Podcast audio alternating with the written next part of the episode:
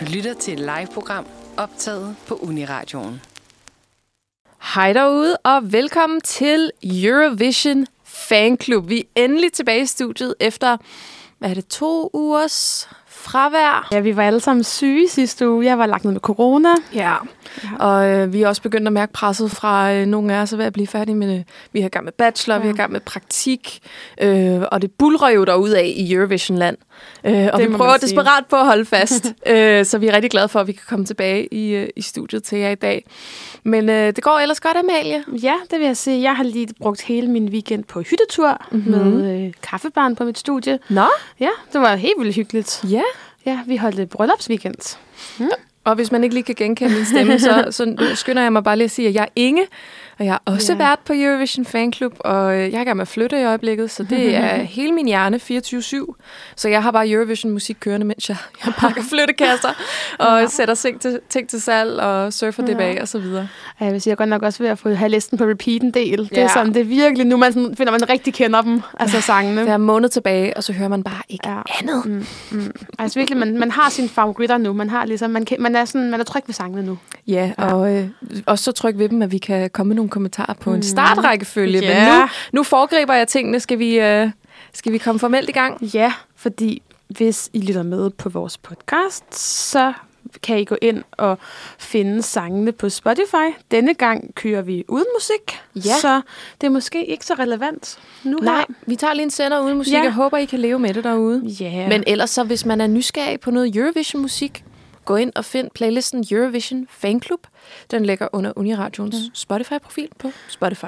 ja, og nu er vi jo et musikprogram, så hvis vi snakker om nogle sange, som I får interesse for, og som I ikke lige kan huske, hvordan lige den lyder, så kan I jo altid gå på Spotify og Ja. søge på sangene. Ja. Øhm, og så, hvis I ikke allerede er medlem, så meld jer ind i vores Facebook-gruppe, der hedder Eurovision Fanclub, hvor vi både kommer med masser af info om vores programmer, man kan komme med lytterønsker, og så er det også bare et rigtig fedt fanforum, hvor Ja. vi diskuterer lidt med hinanden. Hvis du mangler et sted at dele din top 10, ja. Prøv at smide den ud i Eurovision hos os. Facebook-gruppe. Jeg, synes, jeg er med i mange internationale grupper, hvor at de bare drukner de der top 10'er. Øj. Og jeg tænker, hvis man smider den ind hos os, så tror jeg da gerne, folk vil komme med en lille kommentar. Ja. Ja. Og så lille smule reklame for vores Eurovision Fest, som vi skal holde på finaledagen den 14. maj på Grønjørskollegiet på Amager. Der kommer snart en begivenhed på Facebook, men sæt kryds i kalenderen. Og så hvis I også kunne tænke jer at se, se finalen på storskærmen med en masse andre Eurovision-fans. ja, det bliver så fedt. Nå. Yes. Men dagens afsnit skal handle om afstemning, øh, slash pointafgivning mm. og startrækkefølge. Og hvorfor lige præcis de to ting? Det er jo faktisk fordi, at de to ting er meget forbundne inden for Eurovision. En øh, startrækkefølge kan virkelig make or break, hvor mange point du får. Øh, plus at måden, vi afgiver point på, øh, har også en indflydelse på resultatet. Mm. Altså selvfølgelig, men også på seeroplevelsen. De er begge to også mm. forbundet til, hvordan du oplever showet. Hvad er det for et flow, der er i sangene? Hvad er det for et flow, der er i pointafgivningen? Ja, de to sådan helt essentielle ting, der ligesom strukturerer showet, som ligesom danner de ydre rammer. Ja, udenom musikken. Ja, som den, så for den konkurrence, som vi har. Hvad er det, der ligesom ja, danner rammen om musikken Ja. i det her show? Og øh, grunden til, at vi skal tale om det, det er jo fordi, at der er netop nu... Vi har fået alle sangene, skal lige siges, hvis man ikke har hørt dem. Ind og hør, det er alle 40. Øhm, og derfor har vi også fået efterhånden en startrækkefølge for semifinale 1 og semifinale 2. Og den vil vi bare gerne lige hurtigt vende, før vi går ind i øh, de tunge fakta og, og diskussion her senere i programmet. Så man kan gøre sig selv en tjeneste og lige google Eurovision 2022, Eurovision 2022, s- øh, semifinal 1, semifinal 2, Semifinals, ja. så man eventuelt lige har det foran sig, fordi det har vi lige nu. Yes. Det Hvad er, din, øh, hvad er dine umiddelbare tanker, når vi kigger på, på den her meget specifikke rækkefølge af, hvad er det så, øhm, 35 lande, ikke? Jo. Minus de store fem? Ja, ja, så er der jo 40, og så minus de 5. Ja. Skal vi starte med semifinale 1? Ja, lad os kigge Ja. lidt på det. Øhm, det, der sådan umiddelbart springer mig i øjnene, er, at det er selvfølgelig ikke, de er selvfølgelig blevet trukket lod om det her, men den er sådan lidt svag første halvdel, og så Ja. en meget stærk anden halvdel. Ja, der er virkelig ja. kort vej mellem øh, mm. de store hits i, i anden halvdel. Ja, vi kan se, altså, at Holland kommer der som sang nummer 8, og står virkelig stærkt i første halvdel, vil jeg sige. Mm-hmm. Efter nogle sange. Så selvfølgelig Ukraine kommer også som sang nummer 6. Mm-hmm. Men ellers er det meget nogle sange i første halvdel, som, som ikke er de store favoritter. Ja, jeg har jo lyst til at sige, at Letland også har ret meget hype bag sig, mm. fordi den er blevet viral på, på TikTok. Det er den her Eat Your Salad øh, klimasang, som øh, mm. har fået et stort liv på TikTok. Ja, lidt sjovt. Vi starter virkelig med et brag, må man sige. Vi starter ja. med Albanien på sang nummer 1. Høj energi. Ja, den har Balkan banger. Og, og ja. dans og trommer og... Ja og, og så direkte videre til, til sådan en funk, ja. øh, altså meget sexet funk-sang fra, mm. fra Letland, og så er det først, når vi kommer over til Litauen der som nummer tre, så går vi lidt ned. Mm-hmm. Men stadig ikke helt ned og bliver til en ballade. Ej, lidt midt-tempo. Ja, sådan lidt midt-tempo, og så kommer vi helt ned i ja. balladeland øh, mm. med Schweiz, som har whiskers og altså stryger ja. og det hele, ikke? Men der er heller ikke så mange ballader i første halvdel. Nej. Der er jo kun Schweiz og, og Holland, som er rigtig nede i tempo. Ja. Så det er måske også fordi, det kun er dem, vi har at gøre med, at vi sådan får rigtig meget optempo her. Det modsatte kan man jo sige om anden øh, halvdel af yeah. første semifinale. Der er jo faktisk kun hvad er det? Norge, to, Norge og Østrig. Norge og Østrig, og Danmark er også op tempo. Ja, ja det er rigtigt. I hvert fald anden halvdel af sangen. Ja, øh, og, og ellers så er det Portugal, Kroatien, Island og Armenien og Grækenland, de er altså alle sammen meget downtempo ballader. Det er lidt sjovt, det lige er faldet sådan ud. Ja. Jeg vil sige, jeg synes ikke, det ser helt godt ud for Danmark. Vi kommer der som sang nummer 12. Ja, det er sådan lidt midt i feltet, og det er ja. ikke fordi, man, Jamen, man gør det, det største indtryk lige der. Så det er i hvert fald, altså, det kommer vi til at tale om senere hen, men tomfingerreglen er jo, hvis det er en kæmpe god sang, så er det lige meget, hvornår den spiller. Det er rigtigt. Men Danmark, det er sådan en midtfeltsang, så det betyder rigtig meget, hvorvidt de er mod starten mod enden eller midt i. Og lige nu så er de sådan midt i enden, og det er ikke ja. særlig godt. Og så kommer den lige inden Østrig, som vi også begge to snakkede om, lige inden vi gik på, ja. som er en kæmpe banger, Den laver som vi kæmpe fest. Ja, virkelig godt kan øh, Så jeg tror lige snart, man får mm. Østrig at høre, så er man sådan, åh, oh, tak Gud. Ja. du ja. ved, så hører man noget rigtig god musik. Ja, nu kører det.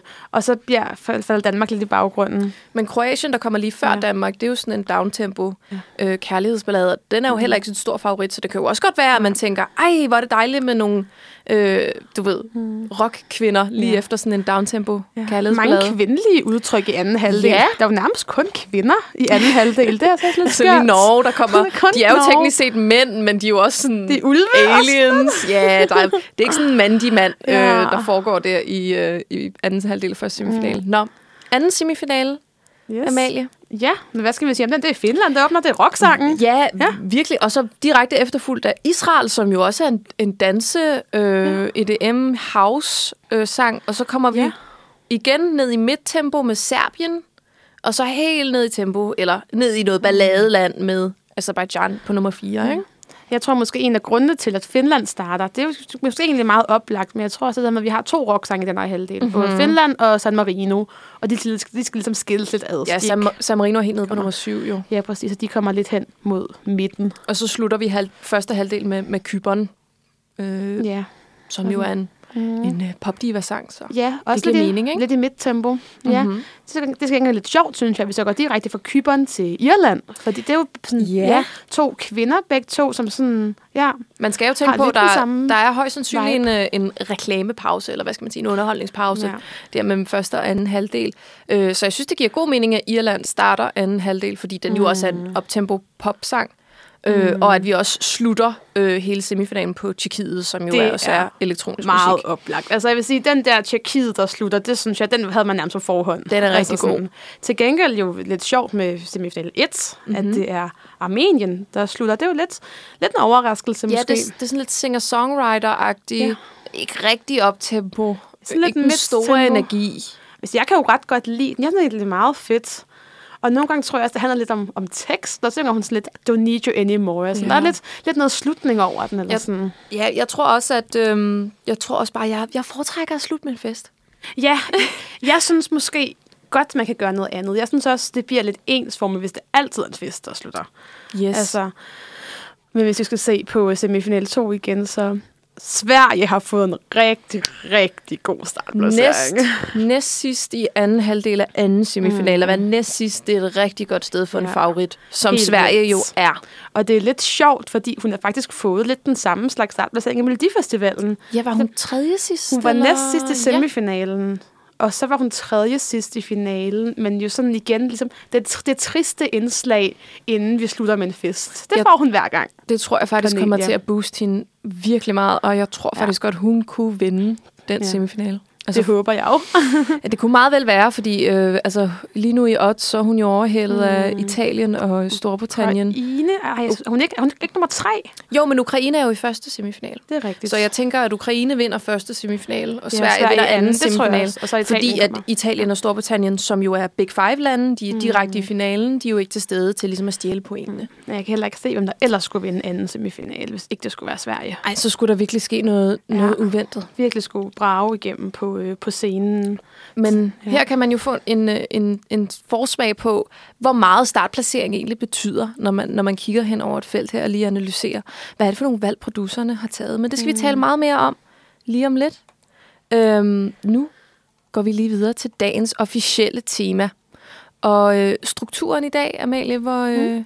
hvordan cirka kommer den til at foregå? Ja, vi har jo de her to hovedemner. Det er rækkefølge og afstemning. Ja. Og vi starter med at snakke lidt om startrækkefølgen, lidt i forlængelse af vores analyse nu her. Ja. Og så først kommer vi lidt med noget, lidt, lidt fakta om, om fænomenerne, hvordan det har set ud historisk. Noget, noget viden, man lige Ja. kan bygge ovenpå. Præcis.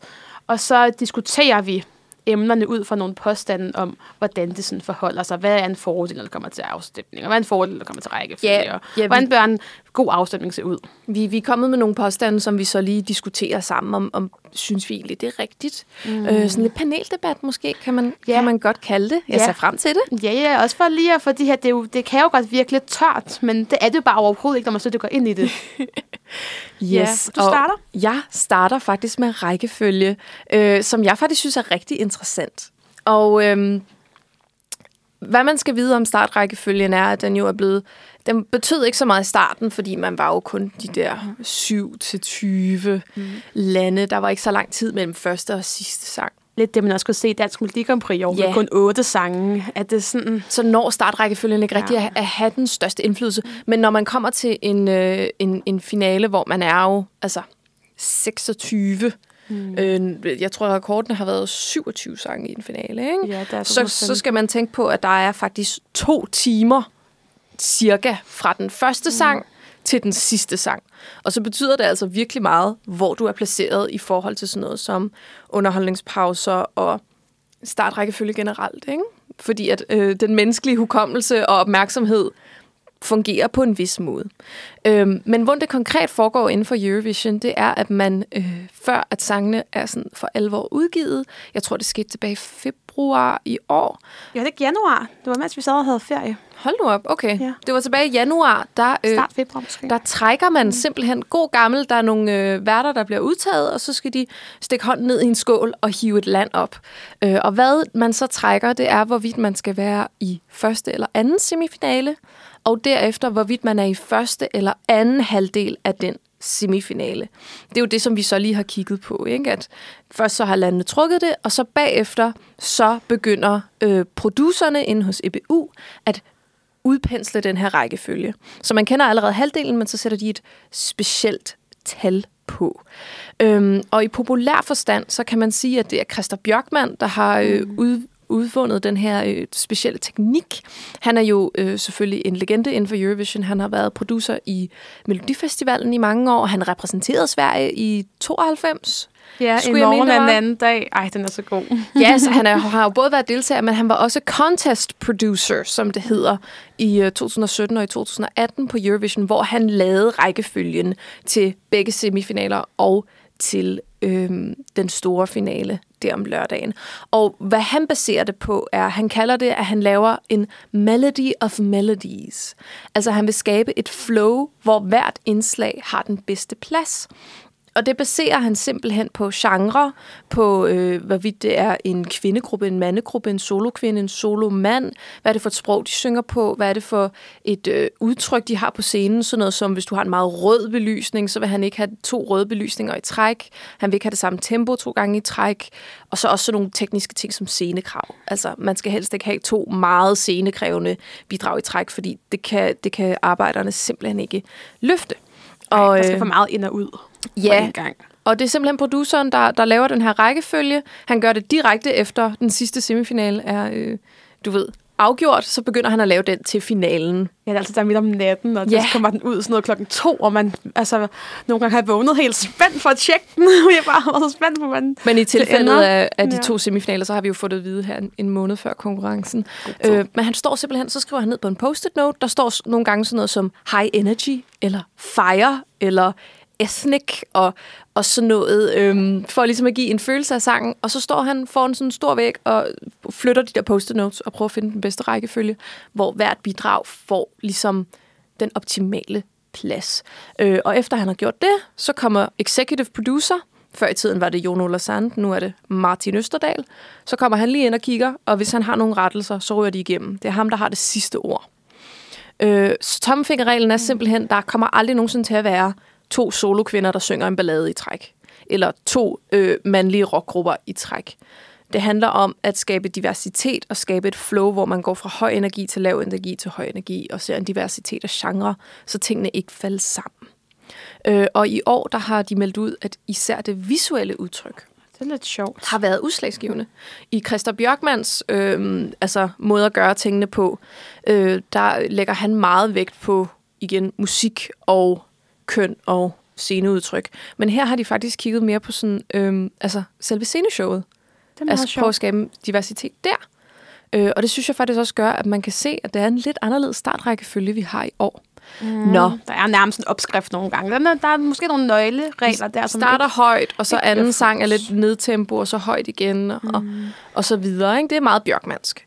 Men øh, lad os gå videre til første påstand, som jeg har øh, fundet her. Fordi jeg nævnte jo lige før, at man trækker sin halvdel og sin semifinale, men sin rækkefølge, den præcise rækkefølge, baseret på de her lodtrækninger, det er der en producer, der laver. Sådan har det ikke altid været. Ja, nu må Amalie lige fortælle mig mm. præcis, hvornår, men Ja. før i tiden... Åh, oh, det har jeg faktisk skrevet ned. Ja, det er også det et år, det var. ja. Indtil år 2013, der trak man sin startrækkefølge. Så i stedet mm. for, at man trak første eller anden halvdel, så trak man simpelthen bare, jeg er nummer syv, mm. der skal øh, spille. Så det var helt tilfældigt. Der var ikke nogen producer indenover, der bestemte, hvornår der skulle være fest, og hvornår der ikke skulle. Øhm, og det betyder, at øh, der er nogle folk, der faktisk er ret nostalgiske efter det her med tilfældig rækkefølge. Så jeg tænker, at vores første påstand er, tilfældig rækkefølge er mere fair, end når der er sådan en enkelt mand som Christa Bjørkman, Martin Østerdal så videre, der, øhm, der står og laver rækkefølgen efter sit eget hoved. Hvad, hvad synes du, Amalie? Mm. Foretrækker du tilfældig rækkefølge eller produceret rækkefølge? Altså, jeg foretrækker helt klart produceret rækkefølge. Mm-hmm. Altså, fordi et, det giver et bedre show. Ja. Altså, sådan, der er mere dynamik. Jeg kan for eksempel huske nogle af de sidste år, hvor der stadig var tilfældig rækkefølge. Sådan et år som 2011, der kom alle op til på sangene, som blandt de første ni sange. Eller Det kom som en lussing, bare whoosh. Ja, og også alle favoritterne, så det var, det var helt skørt. Ja. Og så i 2012, som var sidste år, inden man begyndte at lave øhm, planlægge rækkefølgen, der kan jeg huske, at det var Storbritannien og Engelbert Humperdinck, der åbnede finalen. Ej, hvor med underligt. Sådan der ballade, Love Will Set You Free, Ej. og sådan, det var helt skørt at åbne med dem. Og Ja. sådan, så jeg vil sige, nej, det, jeg, jeg, jeg, jeg er ikke nostalgisk efter i hvert fald det system, den måde at gøre det på. Ja. Men, men er det mere fair? Ja, måske. Det er i hvert fald altså, tilfældigt. Ja. Så, så det kommer an på, hvad du definerer som fair. Hvis du synes, det er fair, at der ikke er nogen, der så at sige, kan saboteres ved mm. at få en mere favorabel plads på grund af deres genre. Ja. Så ja, så er det mere fair. Men på den anden side, så synes jeg ikke, at det skaber nødvendigvis den bedste plads for hver øh, mm. sang at trække et nummer. Så tror jeg faktisk, at man skaber en, et bedre podie, så at sige, et bedre iscenesættelse ved at sætte dem i kontekst af andre sange før og efter. Ja, det kommer også at handle meget om held. Hvem trækker lige den gode kombination? Hvem trækker lige to sange, der ikke er så populære, som er helt anderledes end Mhm. mm-hmm. altså deres egne sang, eller den sang, man stiller op med. Så det, det bliver meget sådan tilfældigt. Jeg kunne huske, jeg var altid så nervøs for, hvad, hvad mine favoritter skulle trække, for jeg bare var sådan, nej, hvis de kommer til at trække et tidligt startnummer, så, så kan de nok ikke vinde, og sådan noget dengang, at der var lodtrækning om startnumre. Men man holder jo stadig vejret nu med, at øh, om det er første eller anden halvdel. Men Ja, men så kan man også sige det der med, at en contender til sejren, føler jeg altid, altså sådan, får en startplacering, de kan bruge. Altså Ja. sådan, når de der store favoritter har trukket første, halvdel i finalen, så er det sådan, så har de altid sådan fået startplacering 11, 12, 13 der omkring. Altså sådan Arcade, kan jeg huske, og Heroes, og Razlik og Phoenix, de lå alle sammen lige i det der felt. Så, Ja. de, så som at de sådan får lov stadig sådan at komme lidt sent op i showet, eller sådan i hvert fald ligge i midten.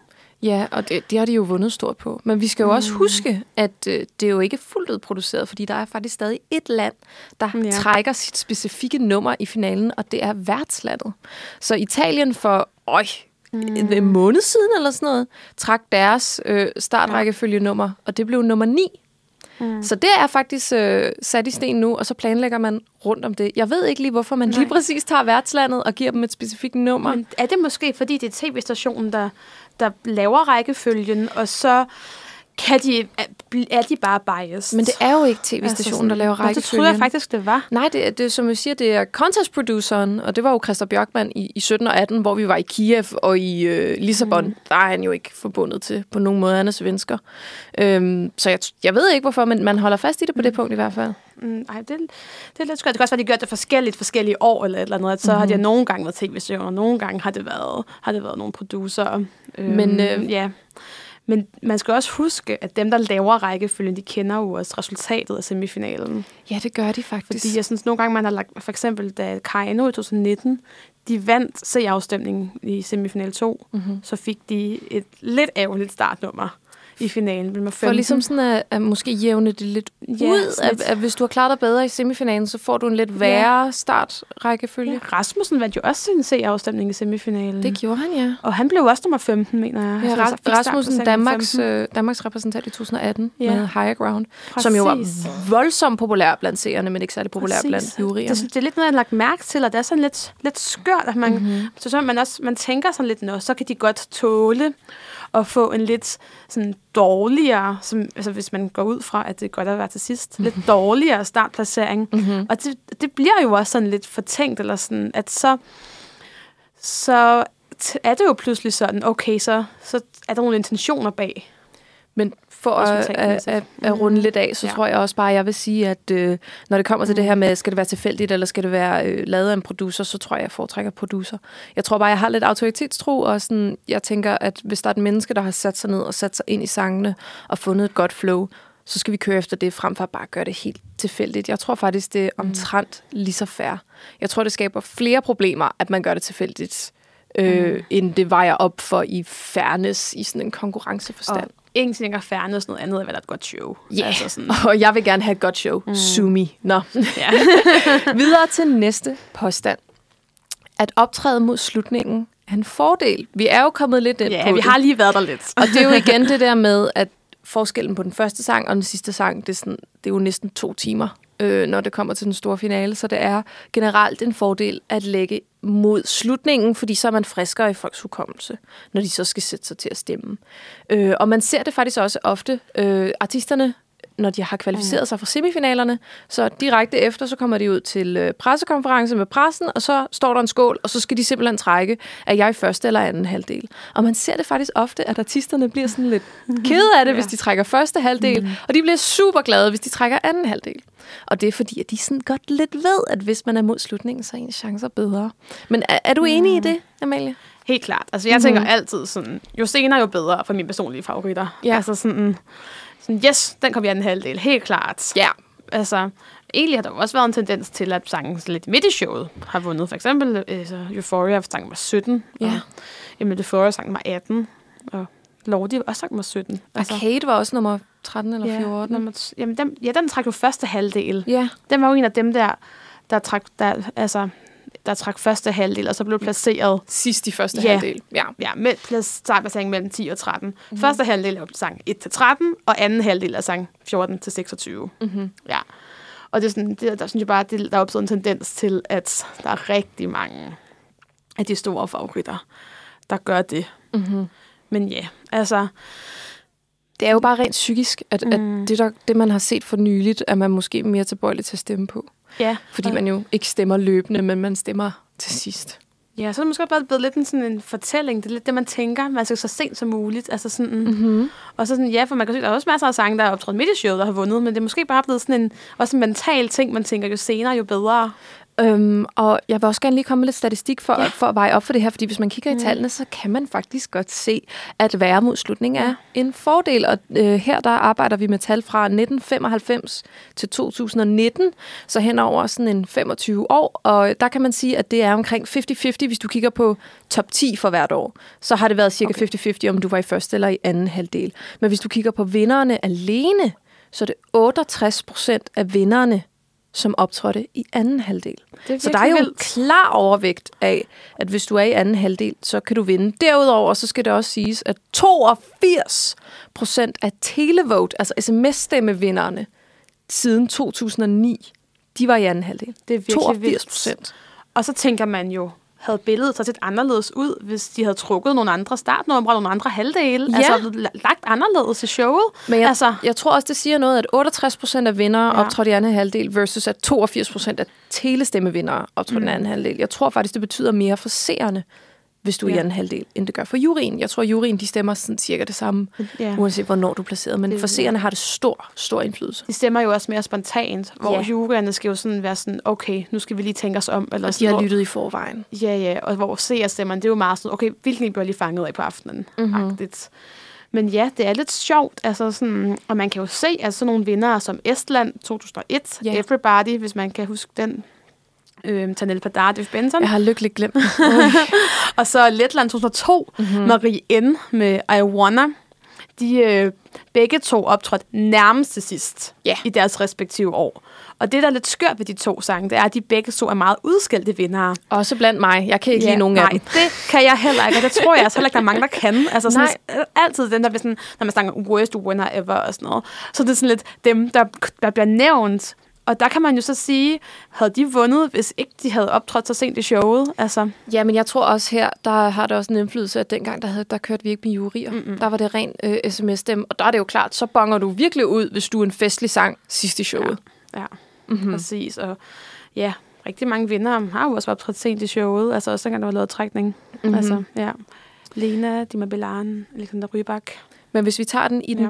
Anden ekstrem, så kommer vi lige med vores sidste påstand her i startrækkefølge segmentet, og det er plads nummer to. Ja. Altså specifikt den anden sang i, sim, i ikke i semifinalen, i finalen. Den anden sang Ja. i finalen af hvad der bliver kaldt øh, populært blandt fansene, The Death Slot. Mm. Altså dødsplaceringen. Ja. Øhm, og øh, hvordan kan det være, Amalie? Jamen, det er fordi, det er den ene, det eneste startnummer i hele Eurovisions mange år historie. Der er aldrig nogensinde en sang, der har vundet fra. Den har aldrig, Aldrig produceret en nogensinde. vinder. Nej, Aldrig nogensinde. nej. Og jo, sådan noget 25 og 26, det er, sådan, selvfølgelig, de er lidt nyere, der, det er lidt i nyere tid, der er kommet så mange sange Ja. med i finalen. Men Ja.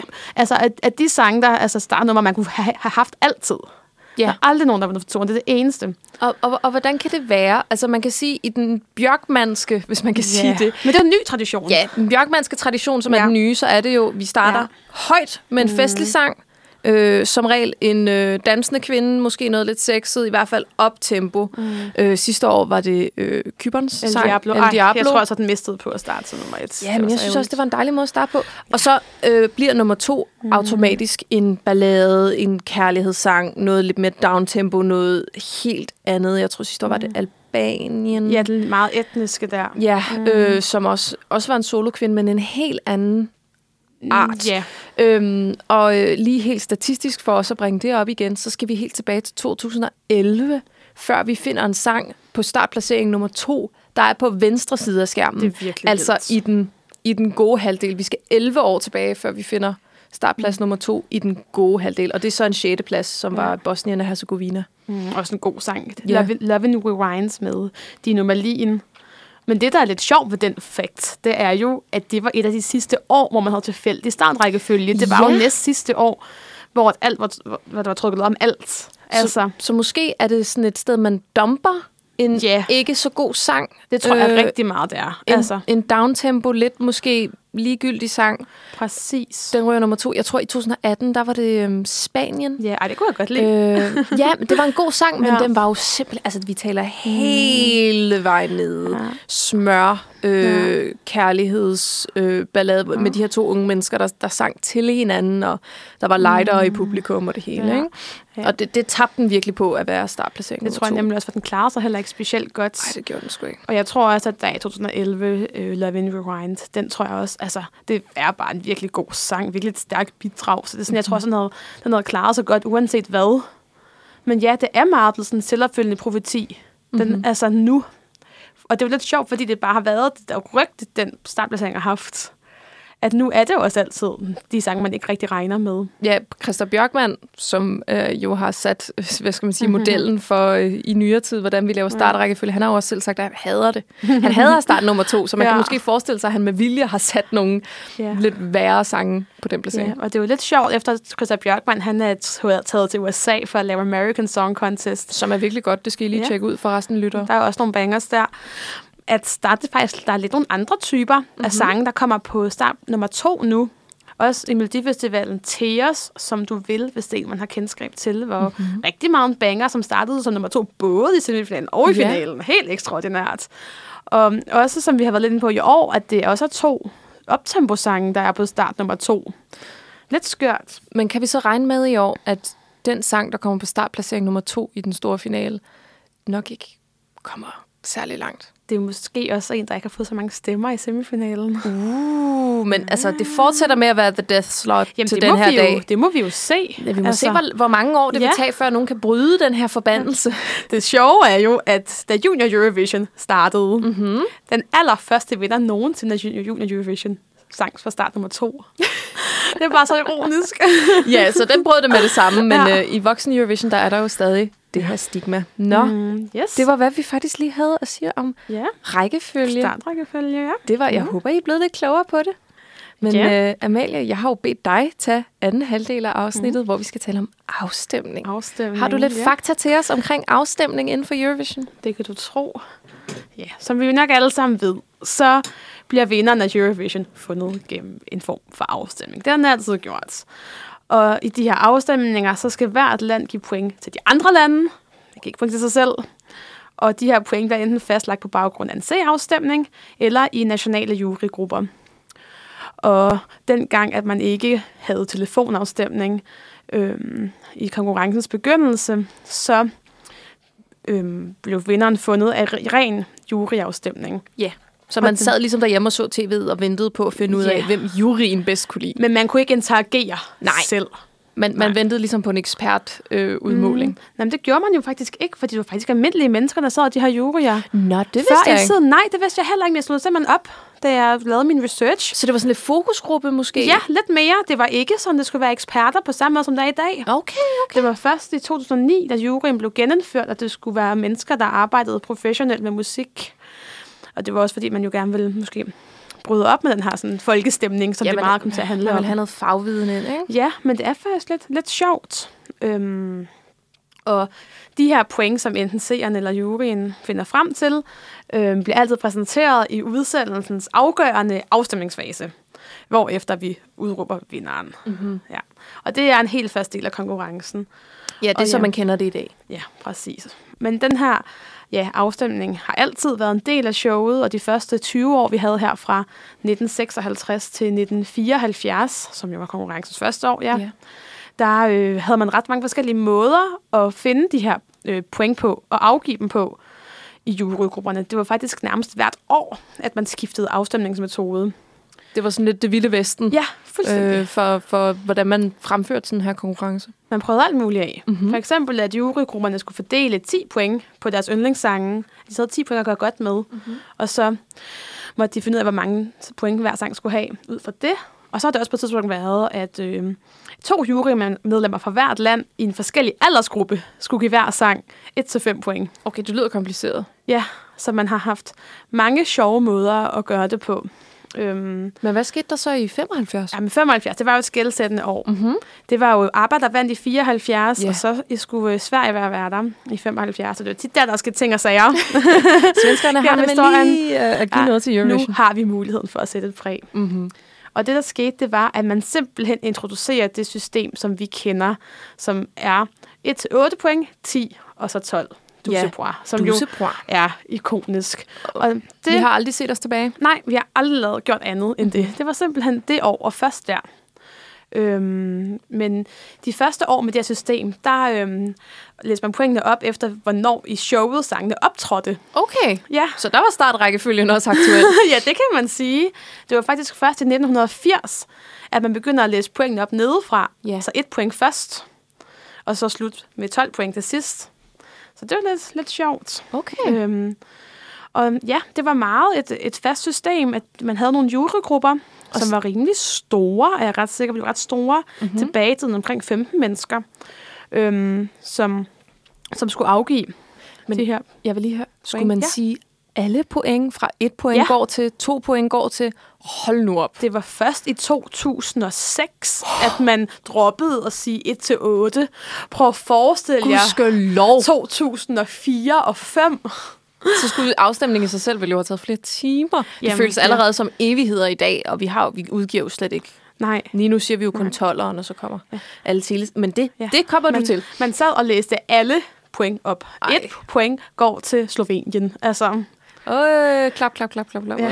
Ja, ja, ja, ja. Ja. Slovenien. Det var lidt langsommere tempo. Der var lidt mere hygge på de gamle dengang. konkurrencer. Ja, okay.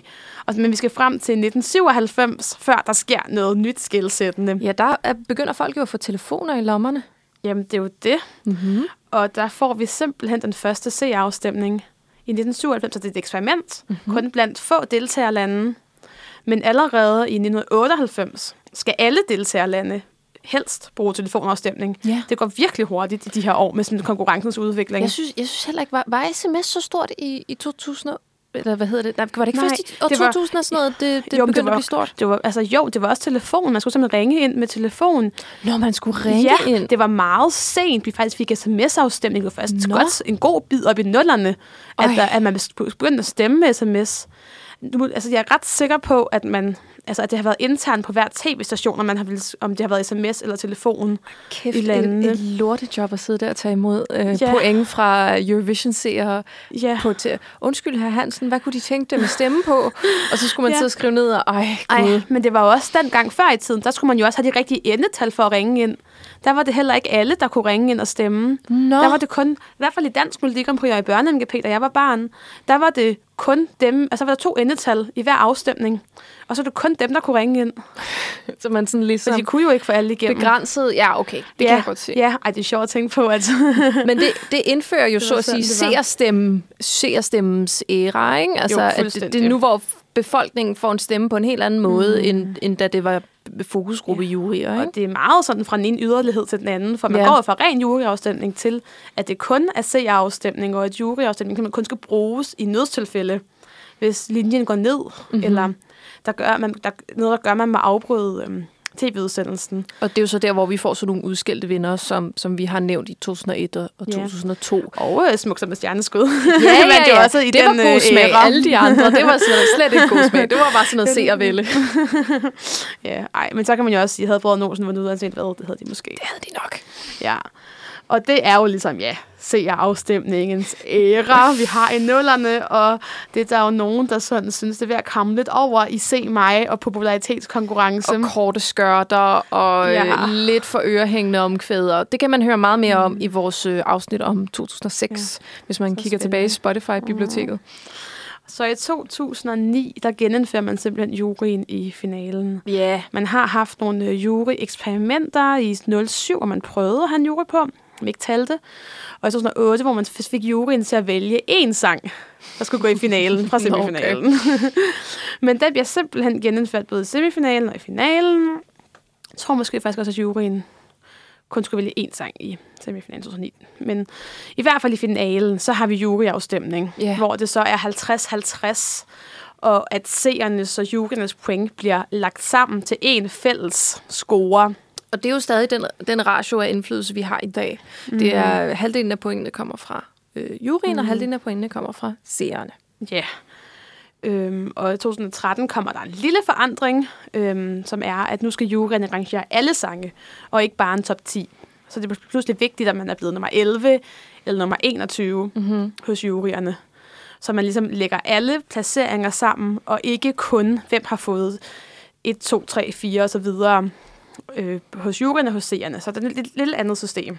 Og så det store med pointafgivningen, det kan jeg faktisk huske, fordi det var der omtrent, da jeg begyndte at se Eurovision. Det var i 2016. Ja. Og der kan jeg huske, der var det meget stort, at vi gik fra at have den der klassiske øh, Hello, Israel calling, og så videre, mm. øh, hvor man siger, jamen, I får vores 8, 10 og 12 samlet fra Israel. I stedet så splitter man det op, så først så giver juryerne alle deres 12 point, og så får seerne lov at give alle deres point. Og man skal måske lige tænke på, at igen var det et år, hvor Sverige var værter. Nå. Fordi den her metode er hentet direkte fra Melodifestivalen. Mm-hmm. Så har man gjort det øhm, altid i den moderne Melodifestival, som jo er et mini-Eurovision, eller Og det giver jo en helt anden lige så stort spænding. som Eurovision.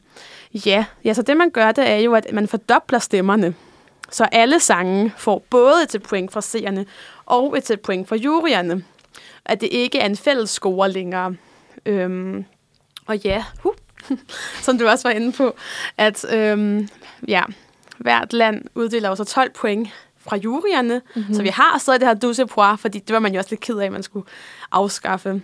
Ja, Så, ja. Men det så- og så- betyder jo også, at når juryerne er færdige, så har du en juryvinder, eller Mm. et juryresultat, hvor du kan se rangeret, hvad er det, juryerne synes er bedste værst. Mm. Og så roder man jo ved det ved, at man siger, nu giver vi alle seerne stemmer til den her, det her land, det her land, det her land, og så ser man det ellers bare ændre sig for sine øjne. Ikke? Mm, ja, fordi man gør jo så det, man lægger alle seernes point sammen, så alle lande får en samlet seerscore. Ja, så er det sådan noget, 78 point går til Ja. Finland, uh, mm. og så bliver det lagt oven Ja. i deres jurypoint. Så alle, ja, alle point, som landene har givet, lande, lande seere har givet. Og det målet med det her, grunden til, at man i 2016 siger, nu laver vi det hele om, Ja. det er jo for at skabe en spænding til sidst, fordi man har siddet nogle gange, og så efter 10 lande, så har man godt vidst, okay, det er Euphoria, der vinder. Ja, Eller eller, sådan. eller i 2009, hvor, øh, ja. hvor Fairytale jo, altså han Ja. vandt jo så hurtigt. Mm.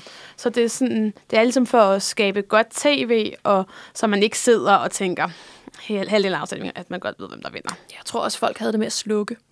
det kan godt være. og så vil man gerne lige holde seers øh, op til sidst. Ja, det kan godt være. Man laver igen en lille forandring i 2019, øhm, hvor at, da man startede med det her system, så startede man ligesom ned, når man skulle læse seerpoengene op, og tage dem, der havde fået færrest point fra seerne. Mm-hmm. Men i 2019 ændrede man det, så man i stedet giver pointene til dem, der fik færrest point fra juryen først.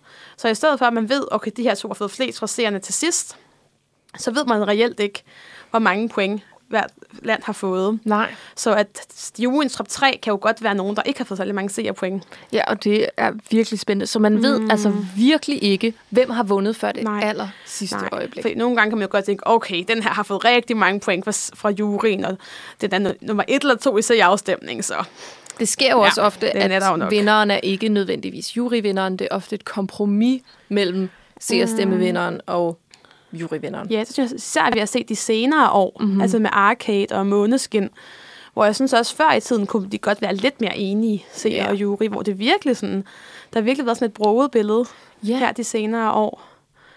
Men øhm, ja, Vi skal simpelthen videre til nogle påstande. skal vi.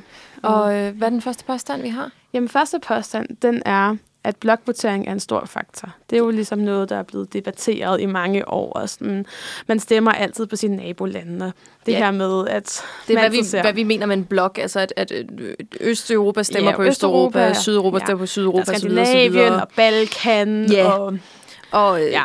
så sent som her i weekenden, der var jeg til en fest, hvor jeg sad til bords med nogen, øh, hvor vi talte sådan lidt om Dansk Melodi Grand Prix og sådan noget. Og så øh, sagde hun, at ej, hvor var det også bare unfair, at Sverige aldrig gad stemme på os længere.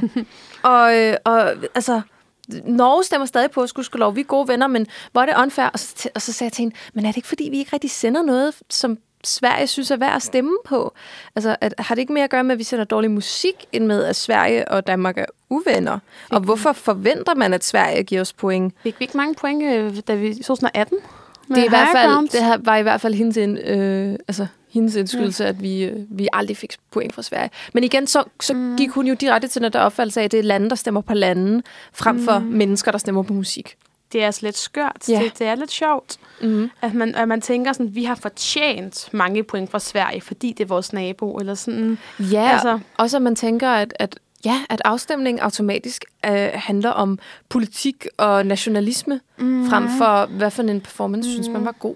Mm. Præcis, det, det, er lidt, det er lidt skørt. Men med det sagt, så er der jo også nogle trends. Altså, Kypern og Grækenland har det med at stemme på hinanden. Hver gang. San Marino har det med at stemme på Italien. Øh, Rusland mm. og Belarus, dengang de var med, havde det med at stemme på hinanden osv. osv. Ikke? Mm. Men jeg tror faktisk, det har noget mere at gøre med smag. Det tror jeg, du er helt ret i. Altså, Skandinavien har det med at have smag for hinandens musikstil, mm. hvor jeg også tror, at Østeuropa har lidt mere samme smag, og Sydeuropa har lidt mere samme smag. Mm, ja, det bare handler om sådan kultur. Ja. Og, øh, ja, forskelle i kultur, og at dansk musik og svensk musik bare minder mere om hinanden end Ja. dansk musik og romansk musik. Ja. Altså, og pr- smagspræferencer. Ja, Ja. Balkanballader har jo ligesom en, en forkærlighed nede på Balkan. At, mm. øh, det kan man godt lide at se, hvorimod heroppe, der er vi lidt mere til det der svenske popmusik. Øh, Ja, Scandi-pop. Det er jo bare en del af gamet, tror jeg. Ja. Og så ser man jo også nogle gange, altså, eller, eller tit de sange, der får rigtig, rigtig mange point, de samler jo stemmer over hele Europa. Mm-hmm. Jeg kan også huske en gang, Emilie Forrest vandt, og vi fik sådan 12 fra Makedonien. Ja. Og, altså fra alle mulige steder i Europa. Så samler altså man virkelig Europa der. Så ja. for at runde af, så vil jeg sige, at blokvotering er ikke så stor en faktor, som mm-hmm. mange mennesker nok tror, det er. Mm-hmm. Øhm, jeg tror faktisk, vi er rykket ret meget væk fra det her, hvor jurierne jo også er blevet stærkere. Og det er jo også det næste, vi skal tale om. Ja, det er nemlig en kontroversiel påstand. Det er, juryerne øhm, bør afskaffes. Det kommer op Sat på hvert, spidsen. det kommer op hvert år. Ja. Hvert år er folk sådan, lad os bare skaffe os af med de jurier. Ja, og især, det er, sådan, det, det er altid dem, hvis favorit vandt til afstemningen. Men ikke Men juryerne, trak ja. ned. For eksempel Italien 2015, kan jeg huske. Og også Ja. Rusland 2016, Sergej Ja. Lazarev. Der var nogle televindere der, som, som blev trukket noget ned af juryerne. Men var Måneskin ikke øh, tele? de var vote i år? Ja. Så der var det jo seernes valg, ja, der også der var det seernes valg. Men det Ja. plejer at være sådan et kompromis mellem de to. Øhm, og jeg mm. tror også bare, at der er nogen, der tænker, at, at fem jurymedlemmer har lige så meget magt som, du ved, et, af hele, et helt lands befolkning. De har også meget magt. Jeg synes også, fem er for lidt. Jeg synes, der skulle være 10 eller 15. Ja. Problemet er måske, at det også er dyrt og besværligt at få så Ja. mange jurymedlemmer. Altså, det bliver en helt anden befolkning, ikke?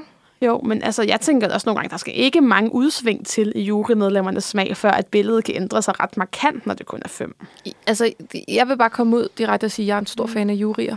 Øh, jeg synes sagtens, de kan modificeres. Altså flere, færre, andre regler, andre personer. Men jeg synes, det her med seervældet, som vi så i nullerne, det var...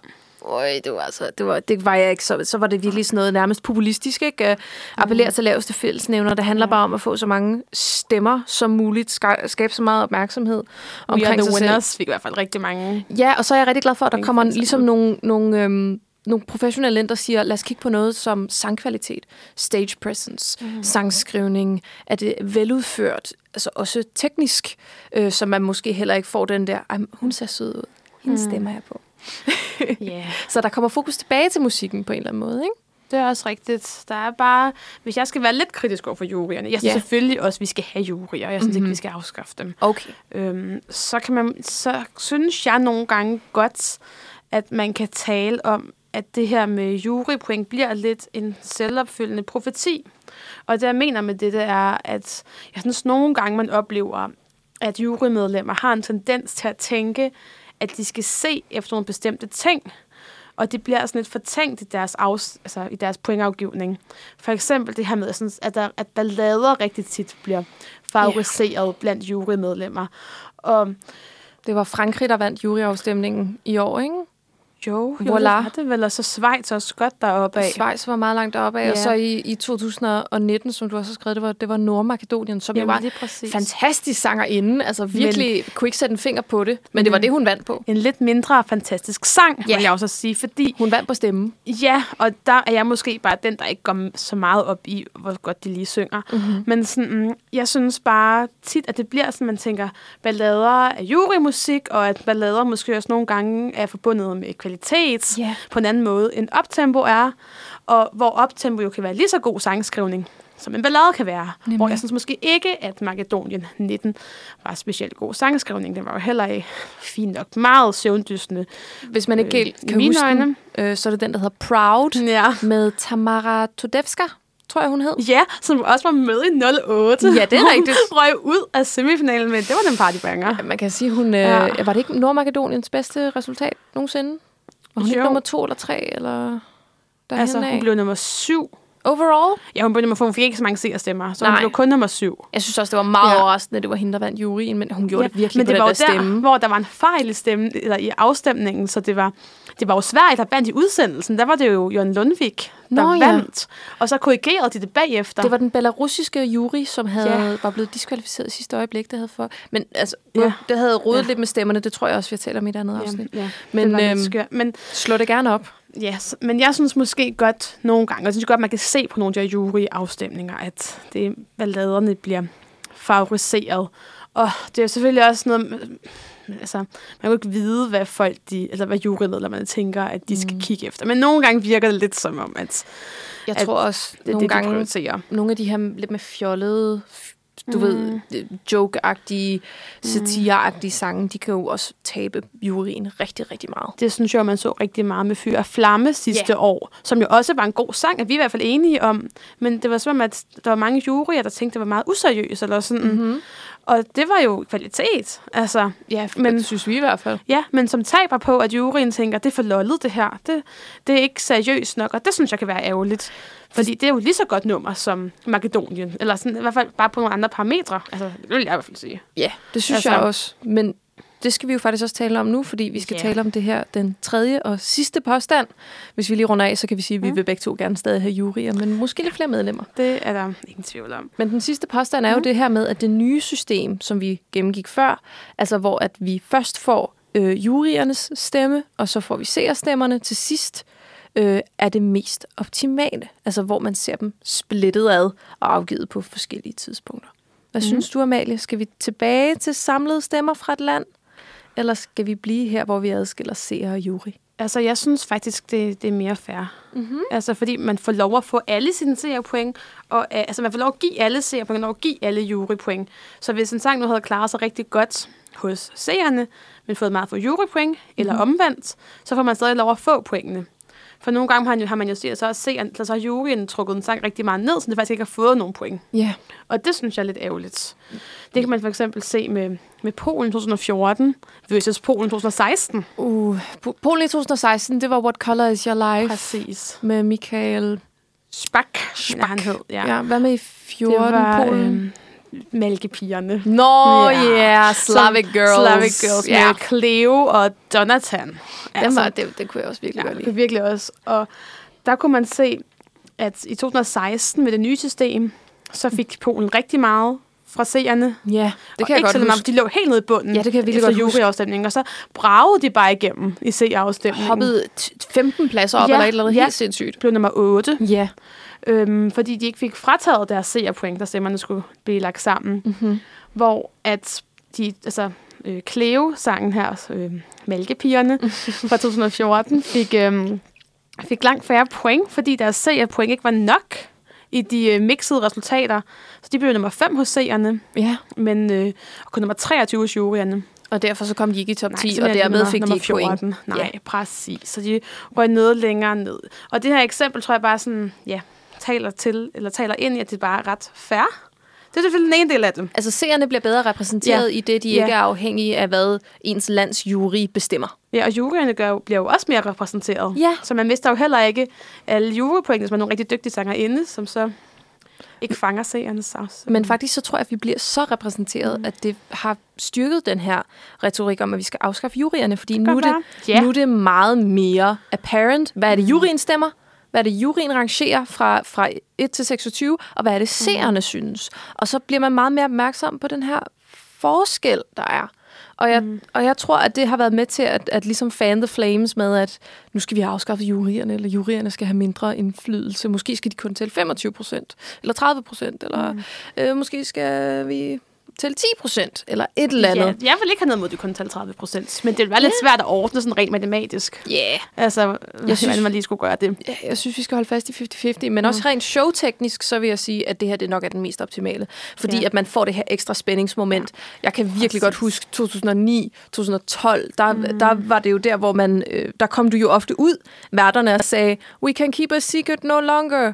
It is no longer mathematically possible for you to catch up, og så videre. Ja, ikke? det Og var så- først efter nogle år, man begyndte Ja, på det. we're ready to Ja. announce a winner. Mm. Øh, fordi man jo godt kunne se efter et par lande, og det var sådan, ja, okay, nu har de fået samtlige 12-taller, lad skal vi ikke bare skip? Altså, Til gengæld, så er der også nogle andre typer spændende afstemninger. For jeg er helt enig, at man er sikret spænding, og det er en ja. kæmpe fordel.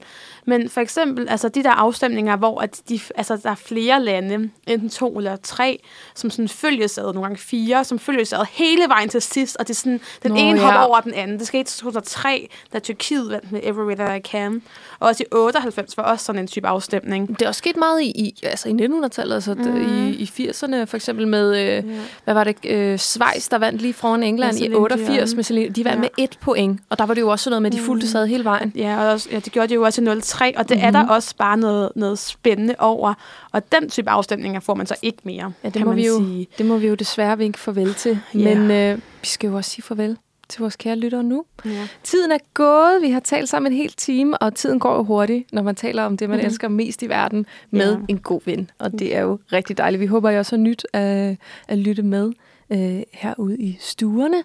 Og vi håber, at I vil tage ind og lytte til alle Eurovision-sangene igen og igen og igen på Spotify, og komme i lige så højt Eurovision-rumør som øh, mig og Amalie herinde i studiet. Men før vi slutter, så skal vi lige huske at sige, gå ind på Spotify og find Uniradions øh, Spotify-profil, og find gerne vores playliste derinde. Den hedder Eurovision Fanclub. Der kan du høre en hel masse af den musik, vi har talt om i programmet gennem tiden. Og så kan du også finde vores Facebook-gruppe. Den hedder også Eurovision Fanclub inde på Facebook. Den kan du joine, og så kan du få indflydelse på programmet ved enten at øh, bare skrive derinde, hey, hej, synes I også, at Nordmakedoniens sang er virkelig god? øh, du ved, skal vi få lidt øh, diskussion op og køre om det? Du kan også komme med lytterønsker, når vi øh, kører med lytterønske, og øh, så kan du også få indflydelse på programmet. Hvis du har en god idé til et eller andet, vi skal tage op, yes. så skal I bare skrive det derinde. Nå, Amalie. Ja. Så håber vi, I alle sammen får en fortsat god mandag derude. Vi Ja. høres ved. Farvel og tak. Vi ses. Hej hej.